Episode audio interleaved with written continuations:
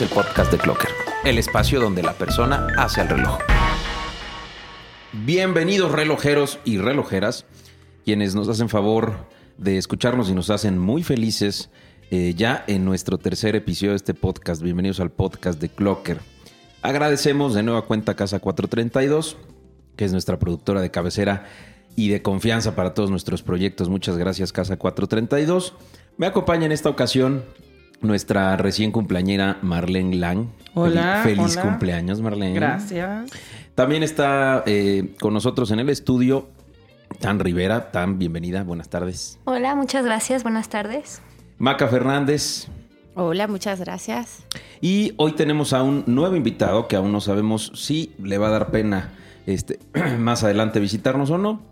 Pero bueno, Alex Cuevas está con nosotros. Él es nuestro community manager, quien es el encargado de, de darle respuestas a todos ustedes a través de nuestras redes sociales. Bienvenido, Alex. Sí te vas a divertir, te lo juro. Me imagino, Achetolini, me imagino. Saludos a todos. Muy bien, y un servidor Achetolini. Y bueno, vamos a empezar este episodio con el personaje. El personaje, porque el reloj siempre tiene un detrás de escenas. Tan, platícanos. Eh, por ahí estoy viendo que nos vas a hablar de alguien este, que tiene buen músculo. Tiene buen punch. Ok. Bueno, comunidad Clocker, hoy les quiero platicar sobre un amigo, un amigo de la marca Roger Dubuis, que además es conocido por ser apasionado coleccionista de relojes. Él es la estrella del boxeo mexicano, Santos Saúl Álvarez Barragán. ¿Santo Saúl? Santos Saúl. No tenía idea que era Santo Saúl, ok. mejor conocido Como como, el Canelo. el Canelo, Muy bien. exactamente. Y bueno, pues él es múltiple campeón del mundo en dos categorías de peso. Eh, Canelo está clasificado como uno de los mejores boxeadores activos del mundo. Y bueno, como saben, recientemente a él va, eh, va a pelear a Las Vegas y llena Las Vegas y todo el mundo está esperando sus peleas. Recordaremos, perdón, el contrato muy mi- millonario que hizo de 365, millonares- mi- 365 millones de dólares este, eh, con esta plataforma que se llama Das, Dasen o algo así. Este, y pues le tiene buen fondo para lujos interesantes como este que nos vas a platicar. Claro, bueno, además de los millones que, que gana por sus peleas, tiene ya patrocinios, tiene ah, es amigo de marcas, embajador y bueno, una de ellas es Roger Dubuis, que ha decidido desde el 2018 eh, ser parte, bueno, incluirlo en, en la marca por su peculiar estilo de vida, ¿no? Él comparte los, los valores de la marca como es la fuerza, la determinación, la perseverancia y es por eso que deciden apoyar a este talento mexicano y traer, Y la excentricidad, porque este cuate es bien excéntrico, Claro. igual que la marca. pues mira, es reconocido como uno de los atletas mejor pagados, inclusive la revista Forbes lo, lo- lo ubica como una de las personas más prestigiosas. El Canelo ocupa el número 15 de los más De los deportistas de mejor los pagados. deportistas mejor pagados. Gana 7.500 dólares por hora Ay, con, no este, más, con este bueno. contrato que firmó. Este, bueno, ¿y qué, qué- qué está embajando eh, Tania eh, en esta ocasión con Roger Duba? Bueno, ellos eh, lo incluyen en su marca es y, y lo que el Canelo representa es esto, ¿no? El representarlos en, en sus mar- en sus peleas, perdón. Pero lo, lo más sorprendente que es para mí es que una marca suiza tan importante decida apoyarlo y haga un reloj en honor a él. Ok, ¿cuál fue? Es el Excalibur 42. Ah, el Skeleton, el Automatic Skeleton. sí, Exacto. sí. Excalibur 42 Yo le hubiera puesto. Automatic Skeleton. Yo le hubiera puesto como un punch o un punching bag o algo, ¿no? Con un guante de box. Y bueno, el- el- lo que tiene el reloj es los colores del canelo. ¿Qué colores trae? El, los colores es Gracias. el... A ver, dame un segundo. Perdón, es que me estoy ahogando aquí. Eh, es una, según lo que recuerdo, son 88 piezas este, únicamente. Y, y esta pieza está conmemorando eh, la pelea de Canelo con Golovkin. Sí, eh, exacto. eh, que, que- que tuvo, ganó Canelo, desde luego. Y bueno, como, eh, perdón, el- los colores eran el negro y el dorado. Que él, los representa en su, en su vestuario, ¿no? También lo que tiene aquí es que a partir del 2018, Canelo ya en su vestuario tiene la marca de Roger Dubuis y lo puede representar en, en cada pelea. Y bueno, lo impactante de este reloj, además de su fisionomía, como podríamos decirle, bueno, es un reloj esqueletizado en el que podemos ver su interior, pero otra cosa que a mí me sorprende y quiero compartirles es su precio. Algo de este, de este valor pues es característico del Canelo. El reloj limitado a 88 piezas tiene un precio de 1.850.000. De- ¿Pesos? ¿Dólares? ¿Dólares? Pesos, ok, sí. Y posterior a la última pelea que ganó en el 2018, lanzaron una edición especial, es un doble turbillón, con un precio de 6 millones 550 mil. Pues, a 3 millones por turbillón. A mí el modelo de este inicial, el, el- el limitado, pues, más bien el limitado de 88 piezas, me gusta mucho, sobre todo por la estética. Eh, este trae un particularmente, este movimiento trae un micro rotor. Para aquellos que no están familiarizados con el concepto, cuando ustedes ven un reloj automático en la parte de atrás, si lo están viendo con, con una tapa este, eh, de cristal, se observa que hay como una especie de masa oscilante que se va moviendo. Esta, este rotor generalmente tapa mucho el mecanismo, no te deja observarlo por la parte de adentro.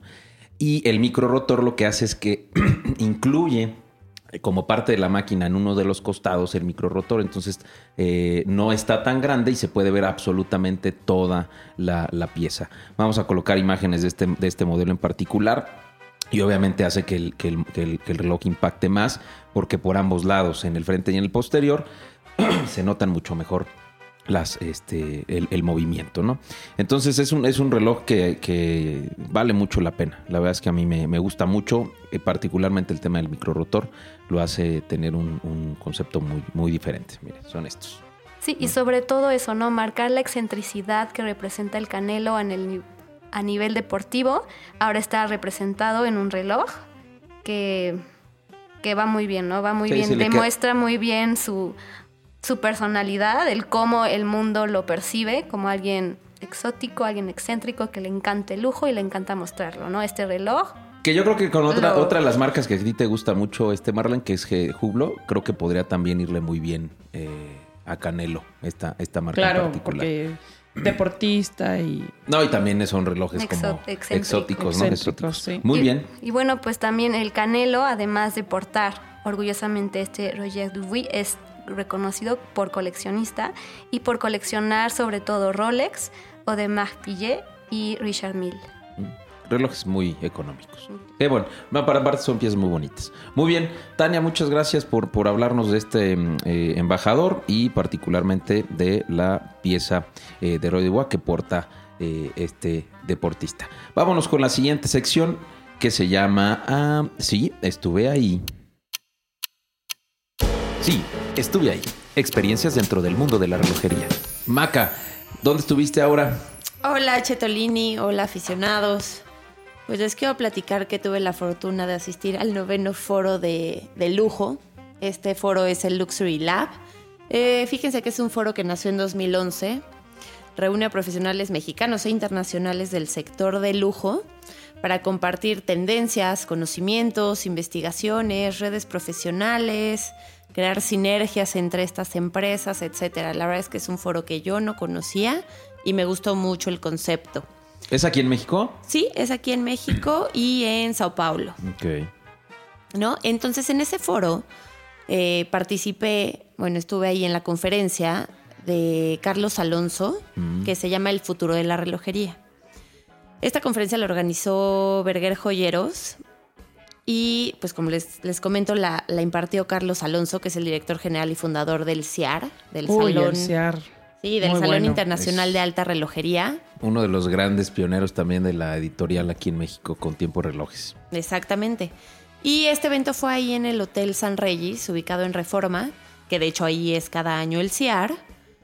Eh, fue un evento muy padre, nos consintieron muchísimo a todos los medios. La verdad es que las pláticas con todas las personas fue de lo más interesante.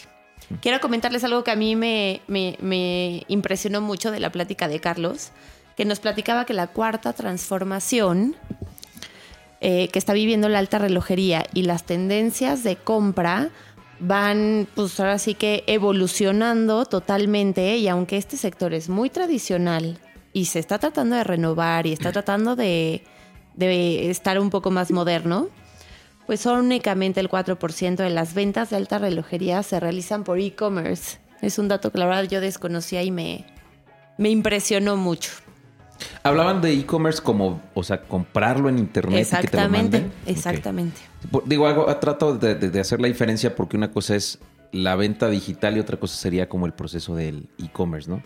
Este, creo que la venta digital hay cada vez más información allá afuera, este, particularmente en la relojería. Nosotros somos un vivo espacio de esto, eh, pero es muy poco el porcentaje, definitivamente. Sí, creo que lo, lo que ha aumentado muchísimo es eso, ¿no? El hecho de buscar información sobre los relojes por internet, claro que están in- preguntando información, asegurándose esta búsqueda, pero ya el realizar la compra, creo que si no es ir al lugar y comprar. Y también no muchas marcas han habilitado espacios, ¿eh? Eso Sí, también no. es importante. O sea, no es tan fácil como, como comprarlo. Eh, en, en el caso particular de otras, otros sectores, pues hay un montón de cosas que ya se compran en línea. Pero el reloj es todavía. Las empresas todavía no están muy metidas en ese tema. No, no, no, todavía se usa mucho ir a comprarlo a la tienda o a la distribuidora. Bueno, y yo creo que también el precio te hace dudar un poco de comprarlo en línea. Pero fíjate, Apple, ¿no? Hay, hay, hay computadoras de 5 mil dólares, 4 mil dólares mm, que tú puedes armar y las puedes comprar en internet. Sí, pero aquí, bueno, me presento otra vez, Alejandro Cuevas.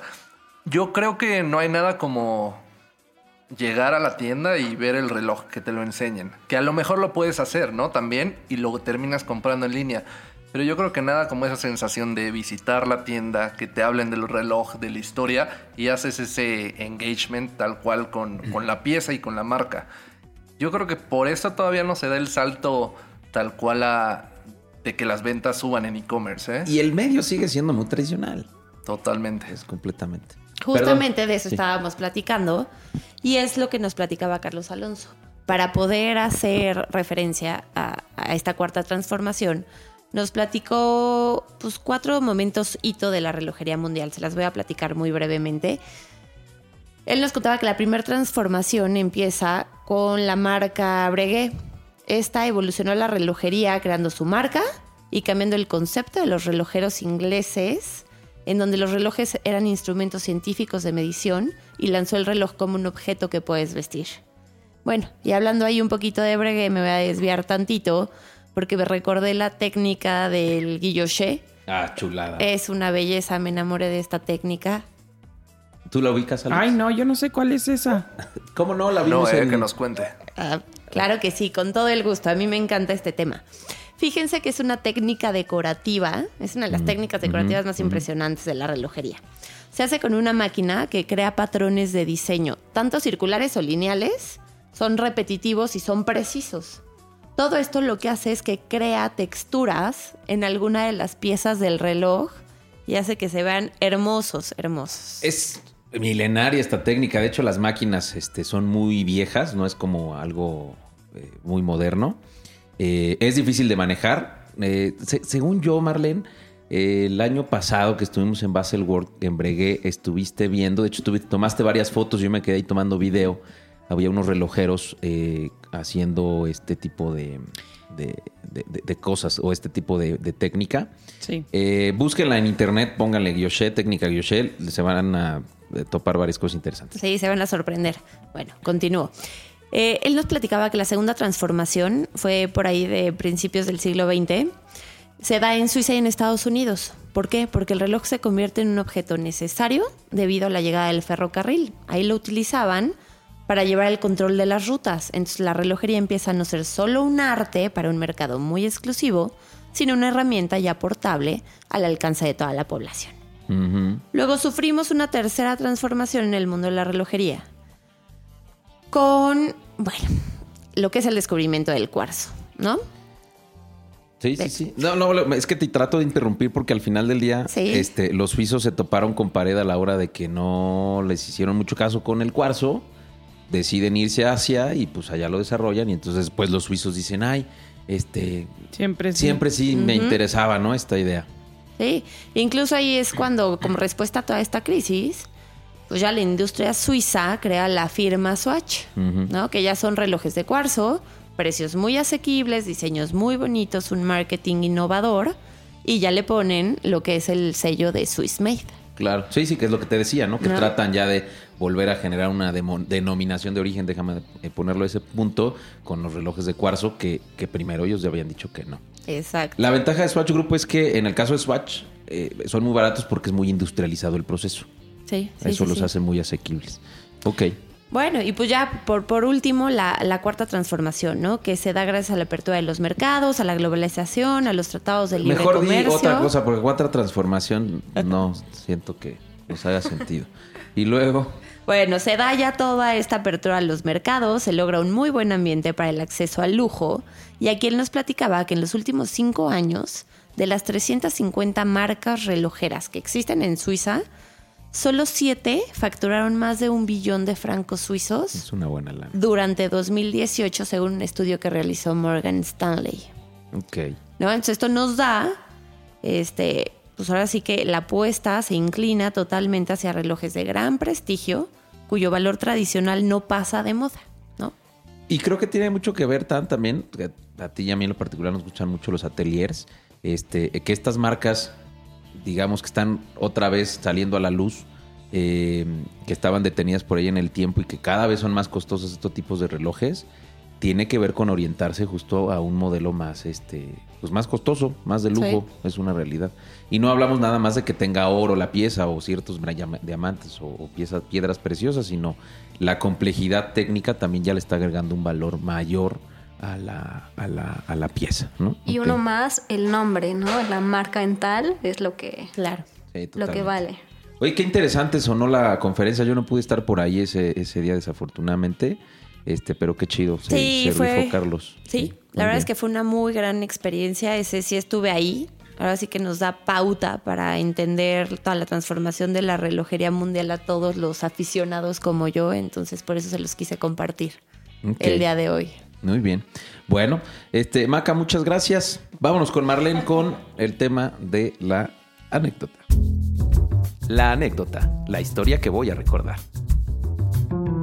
Ahora sí, ¿dónde estuviste? ¿Quién te contó este algún chisme? Hola, ¿escuchas? Pues sí. Alguien me contó algo muy interesante. Y en este caso es de Manufacture Royal. Eh, David Guten, no sé si lo pronuncio bien, sino Aquí una que tenemos a la chica francesa, Creo que sí, creo que sí es Guten. un 10. Perfecto. Bueno, pues esto fue en, en la visita que hice, que hicimos a su boot. Eh, ahora en. En el 2019 en Basel. Sí, ahora, en- ahora hace unos cuantos meses en. Basel. ya cuatro, qué raro. Sí. Y bueno, pues fuimos ahí al área, a esta nueva área que hizo Baselworld, que está muy interesante. Fue, fue dentro de, mm, eh, de- del- del hall, este, la, el booth. Sí, fue dentro de, de Baselworld, arriba de, de los ateliers. Sí, es justo una sección que inició este, este año, le- la incubadora de relojes. es Mm, una nueva propuesta en la que estuvieron otros, no es como tal atelier, sino fue otra sección. Ok. Sí, muy interesante, la verdad. Cosas muy nuevas. Bueno, con él lo que, lo que vimos eh, fueron tres relojes que nos llamaron la atención. Eh, el ADN Steel Blue, que ese es como dice el ADN de ellos. Después vimos uno que se llama Opera, que a mí me llamó mucho la atención porque es estilo vintage. Pero el que más me llamó la atención fue el Androgen Full Blue Steel. ¿Y por qué me llamó tanto la atención? Por el color como azul eléctrico. Y pues le pregunté a David, bueno, este color azul, ¿qué onda? ¿De dónde viene o por qué? Me dijo, sí sabes, ¿no? Que la marca eh, utiliza el color azul. Le dije, sí, efectivamente, sé que usa mucho el azul, pero no este tipo de azul. Y entonces, bueno, se dio a la tarea de explicarme, sacó su celular y me empieza a decir, bueno, yo soy un loco del paddleboarding.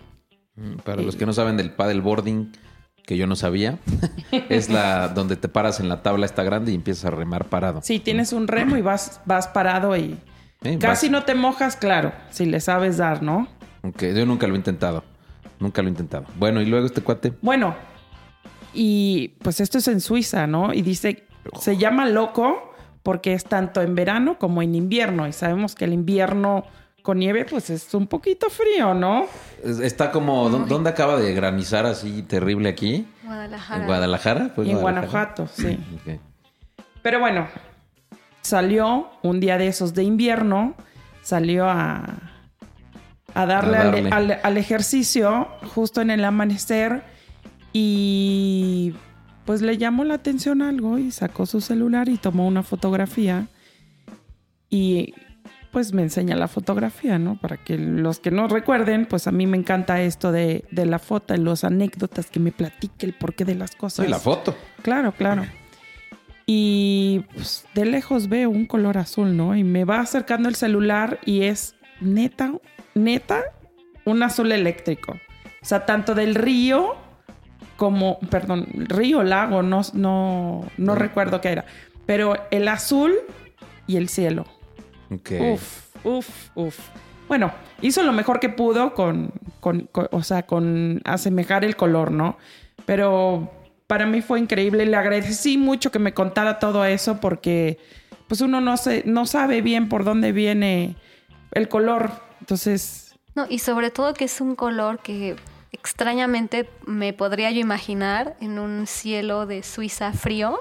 Un azul muy, muy llamativo. Y hace más sentido ya cuando conoces un poquito la historia porque sí es un tono muy fuerte. O sea, ahorita que estoy viendo las fotos, este sí es muy eléctrico, definitivamente. Sí. Bueno, ese, ese reloj en especial lo hicieron también en otros colores. Y ya saben que a mí no se me da la cuestión técnica. Sin embargo, me estuvo contando que tiene, bueno, contando, y yo lo estaba viendo, que tiene una caja muy bonita de 40 43, 43 milímetros. Milímetros, sí. Sí, este, pues ahora estamos hablando del cris- cristal de zafiro. Tiene un calibre manual de turbillón y mm, tiene reserva de 108 horas, que eso me pareció interesante. Particularmente en este modelo, recordarán que en el podcast número uno les platicaba sobre el tiempo de reserva. Bueno, sí, creo que sí fue aquí en el podcast. Se ve muy grande la cuerda. Como es un modelo esqueletado, en la foto se, le, se, alcanza a ver una cuerda de una longitud mucho, muy, muy, muy más allá de lo normal. Este, y ahorita que me dices que son 108 horas de reserva, hace totalmente el sentido, porque este, cuando ven la cuerda, pues dices, pues sí, tiene sentido eh, para darle tanto tiempo de, eh, de marcha sin movimiento. Ok. Oye, es- este, cuate, eh, David Guten, es el que revivió la marca en conjunto con, con alguien más, ¿no? Sí, bueno, él es el cofundador, Ok, de la marca. sí, de la marca. O sea, fue retomada, ¿no? Él es francés, pero le apasiona todo esto de los relojes y se fue a, a vivir a Suiza y a desarrollarse. Y si mal no recuerdo, está por Neuchâtel viviendo él. La zona, la zona relojera Sí, suiza. sí, por ahí todo. Bueno, y quiero hacer una pregunta. ¿Ustedes saben quién en hace siglos creó Manufacture Royal? Yo sí, pero ustedes díganme. Bueno, para los que recuerden sus clases de filosofía, fue Voltaire. Ok. Uy, ya tiene tiempo esto. Pero entonces retomaron la marca hace poco. Sí, en el 2011. Ok. No, pues ya pasó bastante tiempo de aquel. Fíjate. Y desde el inicio tan, a ver si, si te sabes ese dato, desde el inicio es, la, es el nombre la misma marca desde la creación. Sí, era su era el nombre y él retomó realmente todo porque bueno, para ellos es como un maestro, ¿no? Eh, Voltaire y para muchos franceses y para el mundo en general. Entonces sí retomó y me parece que sí se llamaba Manufacture Royal. Qué interesante. Wow. Ok, muy bien. Marlene, ¿algo más que nos quieras compartir? Pues nada, agradecida por, por eh, porque me cuenten estas historias y si alguien más me está escuchando por ahí que quiera compartirme, sobre todo las marcas, ¿no? Que, que a todos nos interesa el, el detalle de atrás del reloj. Muy bien. Muchas gracias, Marlene. Eh, vámonos ahorita de volada con Alex Cuevas, quien nos va a platicar. Les había comentado que es la persona encargada de llevar toda la parte de community en nuestras redes sociales. Alex, de nueva cuenta, muchas gracias por estar aquí. Eh, y pues co- co- comparte con nosotros qué hubo de interesante ahora en las redes sociales con nuestros eh, seguidores que nos hacen el favor de, de estar ahí con nosotros con el follow. Claro, no, hombre, pues un gustazo, H. Tolini. Pues mira, eh, la controversia ha llegado y ¿por qué no? Por las redes sociales, ¿no? Y, e inició con una pregunta abierta al público relojero que fue, ¿quién es el padre de las marcas relojeras? ¿Qué marca consideran ustedes como la marca padre? Era la pregunta abierta y pues la gente escribió, escribía sus marcas, comentaba y demás. Y pues podemos decir que predominó, predominaron dos marcas, o hasta tres te podría decir. Yo te pero, puedo decir una sin saber. mm, Estoy seguro cuál va a ser. Pues. Rolex es una de ellas. Es Seguro. totalmente cierto. Sí, no, Rolex fue la marca más, más escrita en el, en el post, junto, pero también con Bacheron Constantin y Blancpain. Pero aquí había una diferencia, ¿no? Porque muchos entendían como el padre del- de las marcas relojeras como pues simplemente el más cañón, ¿no? El más popular, el más... El más chingón, el más chinguete. pues. Exacto, exacto. Y ahí se van por Rolex, ¿no? Si no sabes de relojería o si sabes poco te estás metiendo más bien a la alta relojería, como que Rolex es la primera que te salta. No, bueno, no si no sabes. O sea, Rolex es toda una Es institución. que Rolex es una institución del Sí. marketing, ¿no? Sí, sí. Tal cual. Bueno, y es que, digo, honestamente lo ves en, en un chingo de deportes. Lo ves en todos lados, lo ves en, todos lados. En todos lados. Y creo, justo te estaba en una comida familiar ayer y llegó una tía y me dice, oye, es que tengo un Rolex que me compré. No sé nada del hijo, pero me gusta mucho y lo quiero vender, ¿no? Y pues es una señora de 67 años, ¿no? Este, entonces al final del día, creo que también fue un tema generacional, ¿eh? Este, en el asunto de, de la marca de Rolex. Pero al final, hoy hay jóvenes que quieren comprarse un Rolex. Sí, Sí. no, por supuesto. Y yo me acuerdo mucho cuando hablamos con esta comunidad de mm, coleccionistas. Alta Relojería México, que claro. les mandamos un saludo. cómo no. Eh, no, había un tema muy grande eh, con Rolex que ellos decían, bueno, no, nosotros tenemos discusiones cañonas con, con, con Rolex porque pues en realidad Rolex es un reloj que, que coleccionable, ¿no? Y por eso Claro. tiene tanto valor Bueno, es que además tiene valor económico. también. Y, y- y el precio casi nunca, más bien nunca baja. Por lo menos siempre vas a encontrar que, quien te ofrezca el precio por el cual lo compraste en un retail. Sí. Y en el caso de algunos modelos, pues por un 20-30% por arriba de lo que lo compraste. Entonces también como negocio, este, pues hace mucho ruido. No, en la reventa es un éxito Sí, Rolex, sí, ¿no? sí, en Todos algunos lo modelos sabemos. es una cosa de locura. Y, y bueno, también comentaban que en realidad la marca más antigua es Blancpain, ¿no? Que data de 1735. Pero ahí es cuando empezaban los temas controversiales, ¿no? Porque al, escribir Blancpain, porque es la más antigua, otros contestaban, sí, pero eh, paró en algún momento, dejó de producir relojes. En cambio, esta otra marca, ejemplo, Vacheron Constantin, nunca, nunca paró, ¿no?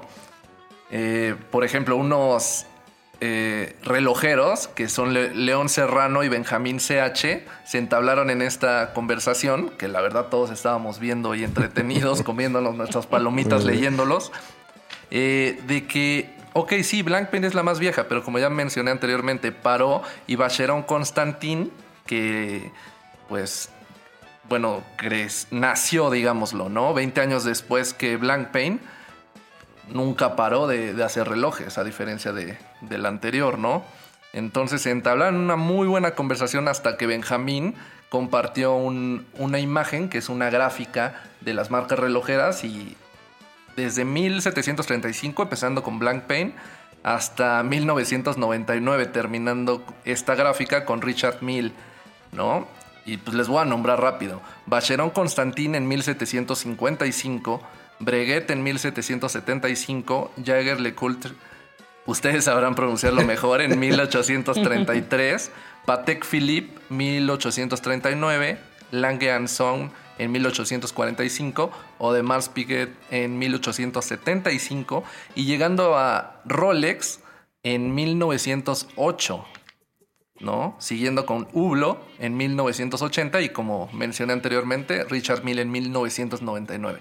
Una gráfica interesantísima que es lo que nos gusta, ¿no? De estas publicaciones que la gente comparte y, y al final pues les enseña a todos, ¿no? Incluyéndonos a nosotros. Sí, qué padre que participen todos, la verdad. A mí me encanta, me tiene entretenida, me asusta a veces porque a veces sobrepasan mis conocimientos relojeros. No, y eso es interesante. Oye, estoy viendo aquí, fíjate la mm, conversación que tuvieron ellos. Y al final del día creo que, que este, Benjamín tiene toda la razón en el sentido en el que él entendió la pregunta. Porque creo que también la pregunta abierta hace que todos tengan la manera en como la quieran entender. Totalmente. Para mí sería la marca este, más fregona para mi gusto. Y en mi, en mi gusto siempre ha sido hasta ahorita Grubel Force.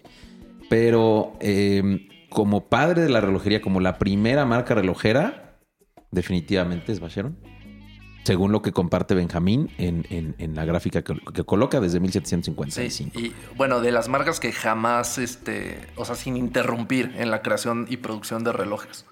Ok. Porque más antigua sí sería Blancpain. Okay. Pero como lo menciona el mismo Benjamín, paró. Entonces no, no lo metió a la gráfica. Fíjate que yo pensé que Breguet era la más, eh, la más, más, más, más, más, más vieja. Sí, no, no, no. Data de 1775 y Blank Pain 1735. Ok, no, pues sí es una buena cantidad de años. Y 40 añitos. Muy bien. Pues eh, relojeros, este, pues si quieren ahí seguir comentando y nosotros vamos a invitar a Alex a ver si quiere venir la siguiente vez. Este, pues estuvo interesante. Encantado, ¿eh? Me divertí. ¿Qué dicen, chicas? Le hacemos su sección a Alex porque igual y igual Ya nos gustó que estés aquí con nosotros. Oigan, a ver, ustedes, ¿para cuál, para ustedes cuál sería la mamá de los relojes? Uy. Pues para mí, Hublot. Tiene, tiene un reloj que me encanta. Pues ya sé cuál vas a decir, pues por eso. No. Bueno, a ver, échatelo. Sí, pues me encanta, puro diamante. Bonita la cosa. es el, Si mal no recuerdo, es el King Gold Full Pave Bracelet. Es el que es me encanta. Rosita. ¿Es rosita o es.? No, es dorado, es dorado. Pero, o sea, dorado y y con el diamante se ve, pues, a lo mejor rosita. Por ahí me recuerdo un modelo que Gamaca le ha encantado desde que lo vio en, en Berger Joy. Quedé enamorada de, ¿Cuál era? de ese reloj. Es un... ¿El AP qué? El AP es el Royal Oak, el Frosted Gold. Ah, sí, es que el terminado es una chulada. No, bueno, ese es un relojazo. ¿eh? No sabes, me enamoré de verdad en cuanto lo vi. ¿Y tú, Tan? Bueno, ahorita pensando en cuál uno de los que más me ha gustado, me, encantan los que hace Chopin. Ok, es una gran una marca también súper clásica y bastante vieja, ¿eh? Y también este hay muchos diamantitos por ahí. Sí, no, me pregunten específicamente cuál, porque el que me encantó es el que hicieron en el último CIAR, que ya tiene dueña y fue único, el que tenía una calavera. Ah, ya sé cuál. Llena de diamantes. algo así, algo así. a ti te encantan los diamantes, Marlene, ya sabemos. No, y la, calavera también, ¿no? Luego, luego fui a preguntar, oye, ¿este ya lo vendieron? Efectivamente. Aquí traigo mi tarjeta. Pieza única y ya vendida. ¿Y tú, Alex? Yo, o sea, como madre. Oh, como padre. Bueno, lo que quieras. Les voy a decir los dos. empezaron con la madre. Yo sí diría que Jacket Dross Ok. Ah, también. Sí, me, gusta mucho y. Y bueno, padre, yo creo que sin duda diría que no está en la lista, ¿eh? que, nos compartió ahí Benjamín en redes, pero sería Jacob Anco. Ah, cómo no. Pero ¿sabes qué? Creo que al final del día, dentro de los relojes que todo el mundo hemos mencionado, ya llegan en un punto en el que es un reloj joya, este, que, que involucra un poquito más de cosas. El, el, Jacob todavía es más este, técnico, un poquito más técnico. Eh, eh, Grubel también es un poco más técnico. Este, y los relojes joya visten mucho este, al ojo de la, de la mujer, definitivamente. Digo, hay muchos hombres que también les gustan los relojes joya. Este, pero, por ejemplo, en el caso de Jacket, la mayoría son obras de arte. O sea, tú las ves y son unas cosas ¿eh? en, las, en, lo- en los diales, en las carátulas, en las cajas, que, que, que son, parecen hasta vitrales casi Sí, no. en algunas piezas. O sea, bien podrían estar en un museo. Sí, sí, sí, totalmente. Muy bien. Bueno, pues muchas gracias, Alex. Y vámonos con nuestra última sección, que es Cultura Relojera. Cultura Relojera. La cultura no solo es general, también es relojera. Chico y chicas, les quiero platicar el día de hoy del GPHG, que es el Gran Premio de la Urología de Ginebra. Eh, este es un premio, o más bien es una fundación que en particular términos yo la desconocía hasta hace un año y medio. Eh, y en, este caso, por mi excelente francés, el, el Grand Prix de Urologie de Genève. ¿Lo dije bien tan? ¿O no, ¿verdad? No, nada bien. Bueno, por sus siglas entonces son, es el GPHG. Y nace por ahí del 2001 y fue creado por cinco, eh, pues son incluso fundaciones que generan esta fundación en la, en la, en la ciudad de Ginebra. Está involucrado el Museo de la Relojería, el Museo Internacional de la Relojería en, Chateau de Fond, este, Marlene, que tú estuviste por allá. Eh, Sí, chulada del lugar, ¿eh? Súper histórico, todo datos. Ahí hay varias, hay varias más este, eh, fábricas, hay mucha manufactura ahí de, de reloj en esa ciudad eh, puntualmente y también incluso de herramienta de relojería eh, en esa ciudad se, se fabrica. Sí, de hecho, perdón que te interrumpa, pero es una comunidad eh, que des- todos que descansan al mismo tiempo, porque como todos trabajan entre Mm, sí, es un dato curioso que pues nos contaron cuando fuimos ahí a la magnífica fábrica de Grubel Forsey, que pues, ya saben que amamos. Eh, pues a mí me sorprendió porque todos salen de vacaciones A la misma fecha, Sí, para- mira, qué chistoso. Sí, sí, Yo no sí. sabía. También está involucrada la República Cantón de Ginebra, el Laboratorio de Urología de Microingeniería, que es el Time Lab, y un grupo inmobiliario y de medios que se llama Edipress. Y bueno, el objetivo principal de esta fundación es promover la relojería mundial. De alguna manera, considero que reconocer dentro del proceso de la relojería en el mundo eh, a lo más destacado hace mucho sentido. El proceso es muy sencillo, se, generan 72 nominaciones, cada una de estas nominaciones las hace cada una de las marcas y cada marca puede, dentro de las reglas que sabemos, eh, incluir hasta siete piezas eh, pa- para distintas categorías y cada marca decide en qué categoría colocar eh, este, su pieza. Eh, y dentro del proceso, voy a poner el ejemplo del año pasado, se registraron más o menos como 190 relojes de más o menos 100 marcas. Eh, entonces al final del día es un, es un espacio en donde sí hay buena cantidad de, de renombre. Y obviamente como marca, decir que tuviste un reconocimiento este, del GPHG eh, hace que pueda ser también un proceso comercial que te permita sacar un poco más de provecho. Claro, y instintivamente cuando estás viendo los relojes en una exposición y tiene ese logotipo, pues no sé qué pasa, pero diriges la mirada para ahí. Y fíjate que eh, en este proceso, dentro de marzo y octubre, generalmente es cuando puedes hacer la inscripción, que por cierto tiene eh, una restricción, solamente es algo así como la especie de los Óscares, solamente se incluyen piezas que hayas vendido entre el 2018 y hasta la fecha en el que se cierra la, la- la convocatoria. Este, no pueden participar piezas de otros años. Oye, y estos premios son relativamente nuevos, ¿no? 2001. 2001, no son tan, no son tan viejitos. Entonces, bueno, son, son siete categorías que pueden incluirse en cada una de las eh, piezas que están ahí como máximo. Y las marcas, como les dije, son libres de decidir en dónde van a colocar la, la pieza, en qué categoría. Oye, ¿qué tipo de marcas son las que siempre participan? Las que siempre participan, pues más bien te puedo decir las que no han participado, eh, que al final del día tiene que ver mucho también eh, con el hecho de que las marcas quieran participar, por lo que te decía. Eh, déjame te digo, aquí tengo el dato.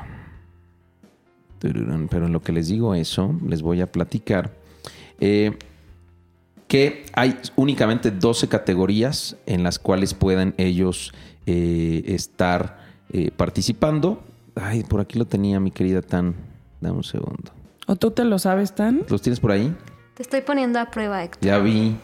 A Chetolini, te quiero decir que las marcas son Chanel, Giga Perrault, Hermès, Hublot, Montblanc, Par Son las que nunca Parmigiani, faltan. Parmigiani Fleurier, Piaget, Zenith.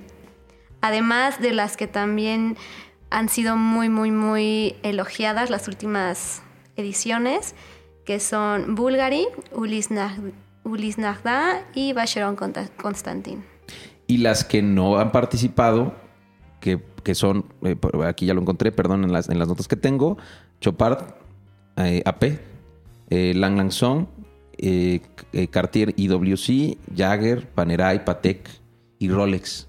Que Rolex, fíjate, está chistoso que no esté participando. Pero es que al final del día, volviendo al tema del padre de la relojería, también es una marca medio odiada, ¿no? O sea, o la amas mucho en el caso de Rolex o la odias. Particularmente los que la odian tiene que ver porque no hay mucha propuesta según lo que dicen ellos. Lo que se me ocurre, perdón por interrumpir otra vez, lo que se me ocurre es que Rolex ya no tiene nada que demostrar, entonces no, ya no le entra a, estes- a estos concursos. Y también porque no creo que haya una evolución tecnológica tan grande de parte de, de Rolex. No sé si me equivoco, ustedes corríjanme. Mm, pues no, o sea, es que en realidad cuando vamos a presentaciones de producto, típicamente, eh, lo que comentamos en los medios es que tampoco hay como grandes cosas. Creo que lo que tiene Bueno, que ver mucho con Rolex, sí, sí, sí. O sea, aquí hablando de Rolex, lo que me hace y me llama la atención es que el hermanito sí participa, que es Tudor. Ah, qué raro. Pero es que al final de Tudor Tudor- sí tiene cosas diferentes que ofrecer, ¿eh? Entonces, entre Tudor y Tag Heuer se disputan el premio al mejor reloj. Entonces, Y también sabes qué creo, Marlene, que al final, como ya tiene eh, este espacio o esta, déjame llamarlo, este punto de, de comodidad Rolex, creo que a veces les da miedo salirse de ese punto. Puede ser crear algo totalmente diferente que no sea reconocido de la marca, ¿no? O sea, Pues es- a lo mejor no va a llenar las expectativas suficientes y a lo mejor les da miedo. No sé, o sea, yo, yo lo pienso de esa manera. Porque al final del día lo que también busca este espacio es reconocer lo más representativo que sucedió en el año para el mundo de la relojería. claro, como lanzamientos impresionantes, en este caso como los que nuestra querida Grubel, Grubel nos sorprende cada año, que en la sección de independientes está junto con Moser, H&T, Laurent Ferrier y MBNF. Ay, qué estas difícil es que- pronunciar todo esto. Sí, ¿eh? hay unas que es alemán, que es francés, pero bueno, que, Ben- inglés. que MBMF ofrece todo lo que te puedas este, Exacto, imaginar. entonces yo creo que ahí va, ¿no? Que son lanzamientos que realmente impresionan, que tienen una innovación, un, un desarrollo, una investigación muy, muy diferente al, podríamos decir, clásico Rolex, que saben que se va a vender, que trae la tradición atrás y que no innova como tal, ¿no? Que no... Claro. Sí, totalmente de acuerdo. Eh, volviendo un poquito al punto, eh, ya para elegir a los, a los últimos finalistas o a los ganadores, eh, empieza a viajar eh, esta colección a, a- a lo largo de algunas ciudades. Ha estado en Dubái, ha estado en, en- en- la parte asiática, evidentemente en, en- en Suiza. Y de hecho estuvo en México en el año antepasado, en el 2017 vino a Berger, justamente, eh, a, hacerse la exposición. Y bueno, una vez que pasan por todo este proceso, un, jurado final establece quiénes son este, los, eh, los ganadores, los 12 ganadores. Eh, este evento se lleva a cabo en el Gran Teatro de Ginebra, que por cierto, cuando ustedes ven las imágenes de este teatro hace total y completamente sentido. Es un teatro este, de mucha tradición visual, creo. Se ve demasiado elegante el espacio y el lugar. Y eh, el galardón más, más, más importante es el Águila de Oro, que si me ayudas a decirlo en francés, este, Tania, te lo voy a decir, que creo que es de Aguil, de, de Aguil Dio, o cómo sería, De Aguille de Or. de Aguil Dio, que en este año se lo llevó este, Bobet con el recital 22, eh, gran recital eh, 22. Este año también este, se colocó un galardón eh, pues importante por parte del, del, eh, del jurado, que fue para el señor Bieber, que es todo un personaje en el mundo de la relojería. Este, para los que tenemos el gusto de conocerlo, aunque sea un poquillo de lejos, es un eh, ese es como... Todo un personaje. Es todo un personaje, la neta es que es todo un personaje. Amo sus quesos. Además de sus Ya quesos. hablaremos de eso. Ya hablaremos de eso en, en algún punto, pero bueno, este año se llevó Jean-Claude Bieber el, el- el- el premio especial del jurado. Entonces, em, pues básicamente, ah, lo que entregan aquí es una pequeña estatuilla, es muy pequeña, eh, con forma de mano. Estaba leyendo sobre cómo nació el tema de esta eh, estatuilla o de este premio, de este galardón, y está inspirado el diseñador en la, eh, la capilla sixtina que pintó en una parte Miguel Ángel, y a mí me hizo mucho sentido porque es la mano de Adán. Cuando ustedes ven el, diseño del premio, es literalmente la mano de Adán, como cuando está tocando este, a Dios para darle vida al humano, pues. Este es, es muy, muy, muy, muy parecida a la mano. Eh, obviamente me hace sentido que sea una mano porque pues en la muñeca este, pones el reloj y además la mano también, creo, le da vida a la relojería, ¿no? Entonces, este, pues es, es muy chiquito. También yo pensé que era muy grande, pero no, es, es muy chiquito. A mí en lo personal me parecen unos premios eh, que para el medio relojero es este, como la especie de los Óscares, ¿no? Eh, en donde estás esperando quién, a quienes se van a, lanzar para eh, este, la competencia y al final pues obtener esto. Y bueno, pues ojalá algún día tengamos oportunidad de ir por allá eh, a estos premios y hacer una cobertura para ustedes. Y bueno, relojeros, eso es todo por el día de hoy. Nos queremos despedir, no sin antes agradecerles a todos ustedes por escucharnos y nos vemos en la siguiente edición. Este fue el podcast número 3 del podcast de Clocker. Hasta pronto. Adiós. Ay.